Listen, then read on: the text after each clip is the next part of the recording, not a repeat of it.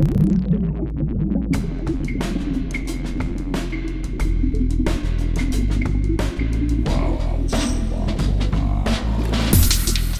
listening to Arteetude, a podcast with artists created and produced by Detlef Schlich, a visual artist and ritual designer, living and loving in West Cork, and best known for his essay about the cause and effect of shamanism, art and digital culture.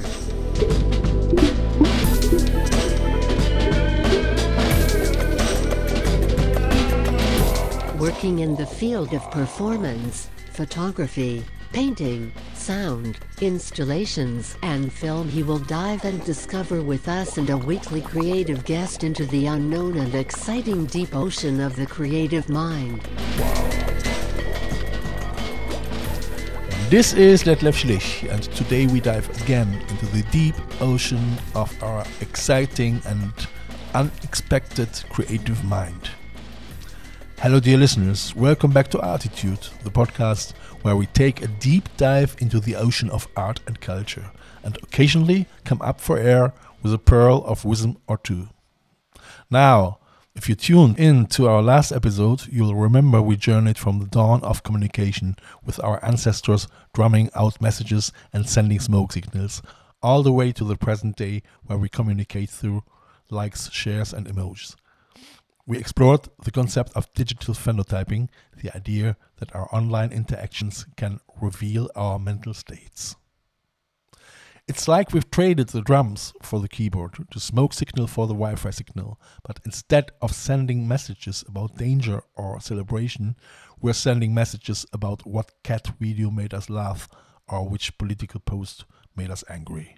And just like our ancestors had to learn the right drum beat or smoke puff to send their message, we have to learn the right emoji or hashtag. So, next time you're struggling to find the perfect emoji to express your feelings, just remember your ancestors were doing the same thing, just with a bit more smoke and a lot more drumming. But as we've seen, this new form of communication comes with its own challenges. In the wrong hands, digital phenotyping could be used not to understand and help us, but to control and manipulate us. It's a sobering thought and a reminder of the importance of using this tool responsibly. So, strap in, listeners, as we continue our journey through the world of symbols, from the drum beat to the digital byte. It's going to be a wild ride, so hold onto your drumsticks and smartphones. Before we dive deeper into the digital depths, I want to take a moment to express my heartfelt thanks to all of you, our listeners, who join us on these explorations. From the drum beats of ancient civilizations to the digital bytes of today, your curiosity and engagement make this journey all the more enriching. And to all our new listeners, we extend a warm welcome. If you find our discussions engaging and want to be part of a vibrant community,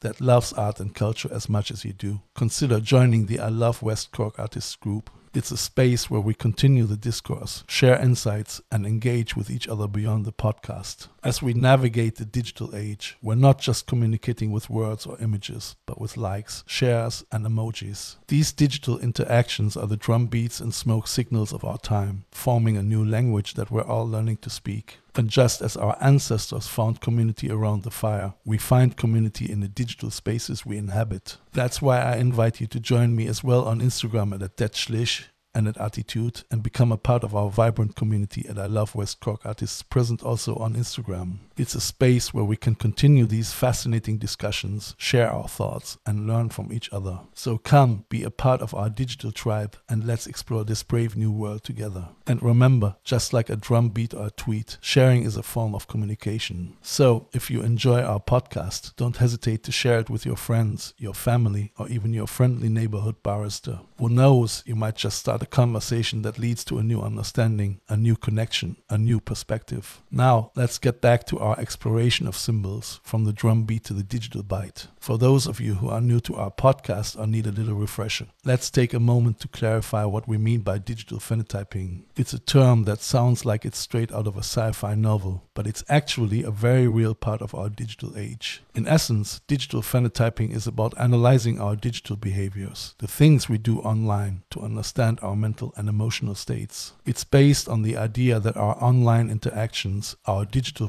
footprints, can reveal a lot about us. Think about it. Every time you like a post, share a video, or even use an emoji, you're expressing something about yourself. You're saying what you find interesting, what you agree with, what makes you laugh or cry or angry. These digital interactions are like a window into your mind. Now, imagine if we could analyze these interactions, if we could find patterns in them. We could potentially understand a person's mood, their interests, their beliefs. We could even predict their future behaviors. That's the power of digital phenotyping.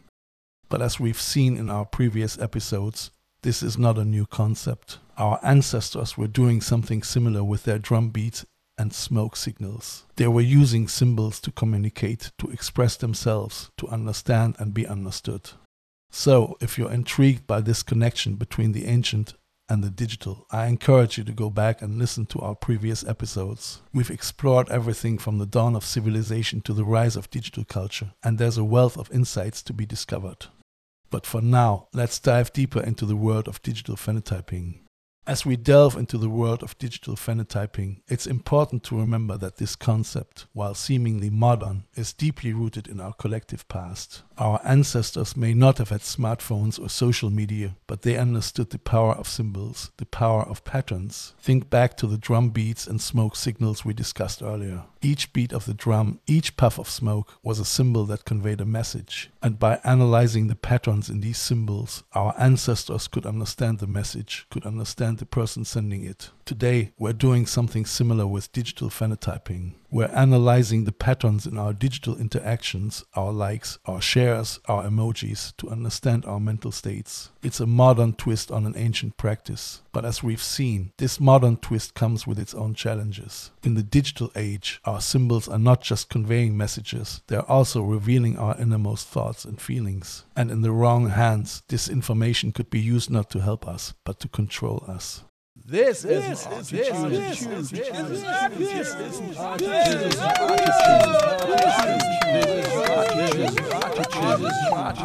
As we continue our exploration of digital phenotyping, it's crucial that we address the elephant in the room, the ethical implications. Yes, digital phenotyping has the potential to revolutionize our understanding of human psychology, but it also raises serious ethical questions. For starters, there's the issue of privacy. In the digital age, our online interactions are like an open book, revealing our likes, dislikes, beliefs, and more. But who has the right to read this book? Who has the right to analyze our digital footprints and draw conclusions about our mental states? Then there's the issue of consent. When we like a post or share a video, are we implicitly consenting to have these interactions analyzed? Do we understand the extent to which our digital behaviors are being scrutinized? And let's not forget the issue of misuse. In the wrong hands, digital phenotyping could be used not to help us, but to manipulate us. Imagine a scenario where our online interactions are used to predict our behaviors, to influence our decisions, to control our actions. It's a chilling thought. So, how do we navigate these ethical minefields? How do we harness the power of digital phenotyping while respecting privacy, ensuring consent, and preventing misuse? These are complex questions with no easy answers. But one thing is clear we need to have these conversations. We need to discuss the ethical implications of digital phenotyping, to debate the rights and wrongs, to establish guidelines and safeguards. These are not just rhetorical questions, dear listeners. These are questions that concern all of us in this digital age. First and foremost, we need transparency. We need to know when our digital behaviors are being analyzed, how this information is being used, and who has access to it. We need clear, understandable terms of service, not pages of legal jargon that few of us have the time or expertise to decipher. Secondly, we need consent, and not just implicit consent, but informed consent. We need to understand what we're consenting to when we like a post, share a video, or use an emoji. And we need the option to opt out, to say no to digital phenotyping if we so choose. Lastly, we need safeguards against misuse. We need laws and regulations that protect our digital privacy, that prevent our online interactions from being used against us. We need checks and balances to ensure that digital phenotyping is used for good, not for manipulation or control but these are just starting points. Navigating the ethical minefields of digital phenotyping will require ongoing conversation, ongoing debate. And that's where you come in, dear listeners. What do you think? How do you feel about your online interactions being analyzed? What safeguards do you think are necessary? I encourage you to join the conversation to share your thoughts and opinions because this is not just about technology, it's about us, about our rights, our privacy, our future.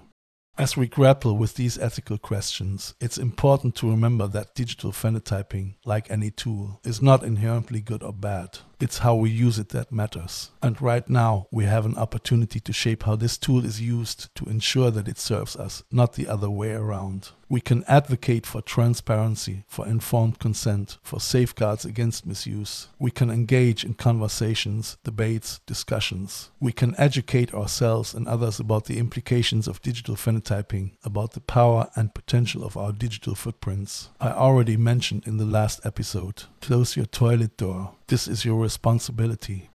And as we do so, let's not forget our symbolic roots. Let's remember our ancestors who used drum beats and smoke signals to communicate, to connect, to understand and be understood. Let's remember that symbols, whether they're drum beats, smoke puffs, or emojis, are about expressing our human experiences, our human emotions. So, as we navigate this digital age, let's strive to use symbols responsibly, to use digital phenotyping responsibly. Let's strive to understand and be understood, to connect and be connected, to express and be expressed. As we reflect on our journey from drum beats to digital bytes, it's clear that the nature of communication and the role of symbols have evolved significantly. But at their core, they serve the same purpose to express, to connect, to understand, and be understood. Our ancestors used drum beats and smoke signals to communicate across distances, to share messages of danger or celebration. Each beat, each puff of smoke was a symbol that conveyed a specific meaning. And by understanding these symbols, by interpreting the patterns, our ancestors could understand the message, could understand each other. Today, we're doing something similar with our digital interactions. Each like, each share, each emoji is a symbol that conveys a specific emotion